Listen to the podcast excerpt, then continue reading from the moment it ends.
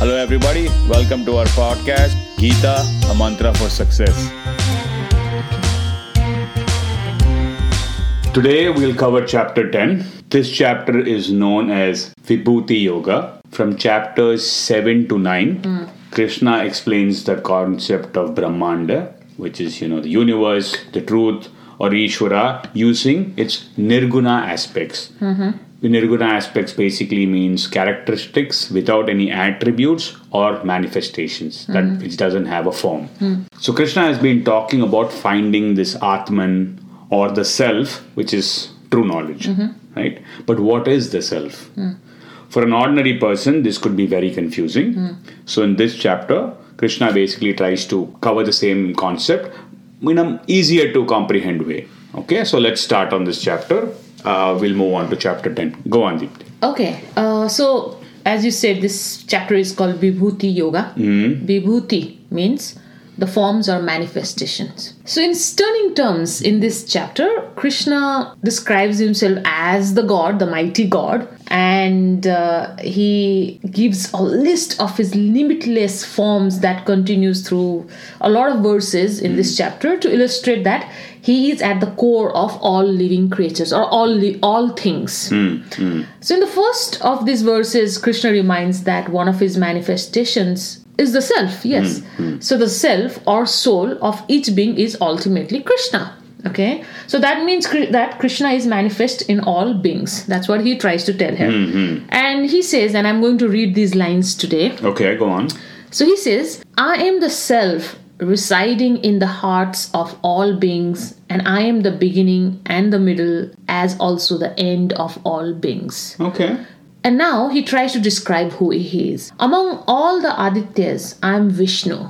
Among all the luminaries, I am the sun. Hmm. Among all the stars, I am the moon. Among all the organs, I am the mind. Hmm. And among the words, I am Om. And among the rituals, I am the ritual of Japa. Mm-hmm. Okay, so and so on. He he goes on. So Krishna also describes himself as both the positive and negative attributes of the universe Okay. uh, both pleasure and pain, mm-hmm. courage and fear. He pretty much says there is nothing moving or non moving in this Brahmanda or in this universe which can exist without me. And so he concludes this mm-hmm. chapter by saying, My divine manifestations are infinite. Mm-hmm. I just told you a few of them. Know that whatever is glorious or prosperous or powerful, it is the manifestation of a fraction of my divine manifestation. With a fraction of my divine power, I support this whole universe. So that's what this chapter says. What's your take? Yeah, okay. That makes sense actually. That is just how I Hmm. Really? see it. Wow, yes. interesting. Mm-hmm. So he's just trying to give characteristics to the Brahmanda or the universe or the, the truth. Hmm. Right? So we can define God as all of existence, Hmm. the entirety of the universe, Mm-hmm. or reality itself. So it could be from the smallest atom to the largest universe. That's it's all all same thing, right? God is the whole thing together. Okay. You're just calling it God. You can call it universe. You can call it truth. Hmm. So in one word, God is nature. Nature doesn't mean just uh, trees and rocks and shrubs. Yeah, yeah. In this case, nature means everything around you, Okay. including you. Including myself. Yes. Mm-hmm, So the entire system, the universe in which we live, Mm. uh, around us, everywhere. That's exactly what he's defining. Mm-hmm. He's also saying he's omnipresent, meaning I'm everywhere at the same time. Mm. So that's what again going back to either you can take it as the smallest particle in the world, Mm. like an atom, Mm-hmm. or you can take the whole universe. It is present everywhere all the time. So if Krishna is a person, it is hard to understand how he can be omnipresent. So, but if he's defining the universe, then it suddenly makes sense and it is obvious, even necessarily true, that he or the truth is omnipresent. He's the universe, he's the truth. I think he's just giving a attribute Correct. to the concept of Brahmanda or Yeah, universe in this everything. chapter. Mm-hmm. Yeah, you can't separate yourself from the universe. Hmm. So there is some kind of remarkable connection between the whole thing and you as part of it. Mm-hmm. So think of it as a big jigsaw puzzle and you're one piece. Hmm. Billions of pieces, you're one piece. The universe is incomplete without that one piece, Very interesting. but you are also part of that. Big piece. So, what I basically think is hmm. in the starting few chapters, hmm. Krishna gave you many options, right? Hmm. He started by talking about Karma Yoga, which is he tried to give you actions. Then he tried to give you uh, knowledge, which is uh, Jnana Yoga. Then he tried to give you meditation, which is Dhyana Yoga. And he's trying to tell you that you are part of the universe and there is a connection between you and the universe. And since, you know, a lot of people couldn't understand it, especially in this term, Arjuna still has questions. He's now giving a persona to this Brahmanda or the universe by taking himself and, you know, making it simpler to understand. Yeah. So now let's move on and talk about Viveka. Viveka can be translated as right understanding or discrimination or discriminating knowledge. Basically, it is the ability to differentiate between real and unreal.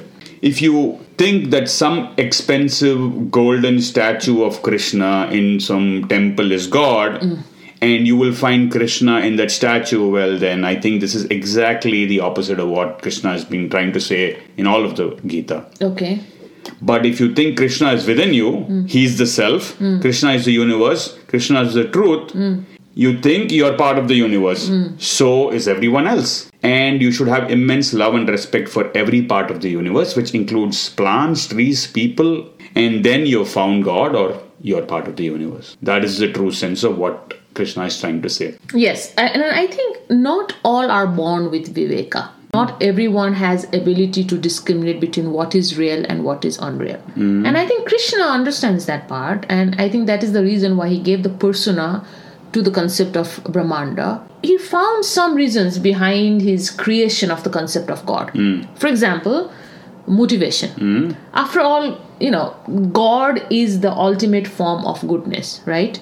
He represents what is good, noble, and holy for human beings. Okay. And hope. Anybody's, any person's belief in God gives them hope that at least before God, they are equal with the rest of the world. Because here, Krishna as God is telling, all of you are equal to hmm. me. And that gives that hope to hmm. people, right? So, in general, I think Krishna, as a character of God, this very loving God, I think he, as that character, has managed to teach us many values and managed to give us a lot of lessons. It's not only God, science also teaches us the same values. But uh, let's go back to uh, Gita. Uh, let me just repeat what I said before. So, Krishna, before these chapters, this is chapter 10, few chapters, he started with different path. He, him describing himself as God was actually the last option. He starts with Yeah. Karma Yoga. Yes. Right? Then he moves on to Jnana Yoga. Then Gya- Dhyana Yoga, meditation. And then finally, he moves to Bhakti Yoga. And then, after trying so hard and for many chapters, mm-hmm. and Arjuna still having questions, and most people still having questions, he's forced to give the universe a persona as the last resort. That's your take. That's my take. Hmm. That's why it's later. If not, he would have started with that. Hmm. Okay, and he said there were different paths. Pick what works for you. There's no hmm. right and wrong path. Pick what is right for you, and don't judge the other people for choosing their own paths. Hmm. Make your own path. I've given you four paths. Pick whatever you like. So yes, this is Vibhuti. It is all good to know that about the manifestation of God. But let me also share something that Albert Einstein said. Okay. Uh, this is more scientific, but uh, it aligns with exactly what uh, Krishna is saying. Okay. A human being is a part of the whole universe, a part limited in time and space. He experiences himself, his thoughts, and feelings as something separated from the rest. This delusion is a prison. Our task must be to free ourselves from this prison by embracing all living creatures and the whole of nature. This is exactly what Krishna is saying. Exactly. Right? Mm-hmm. And again, that ability to free ourselves from this prison or delusion is again Viveka. Hmm. So focus on Viveka, which is the ability to discriminate between real and unreal. And I think you'll find peace and happiness. And I think that's what most people strive for. That's kind of all we have for this chapter. See you in chapter 11. Thank you. Thank you.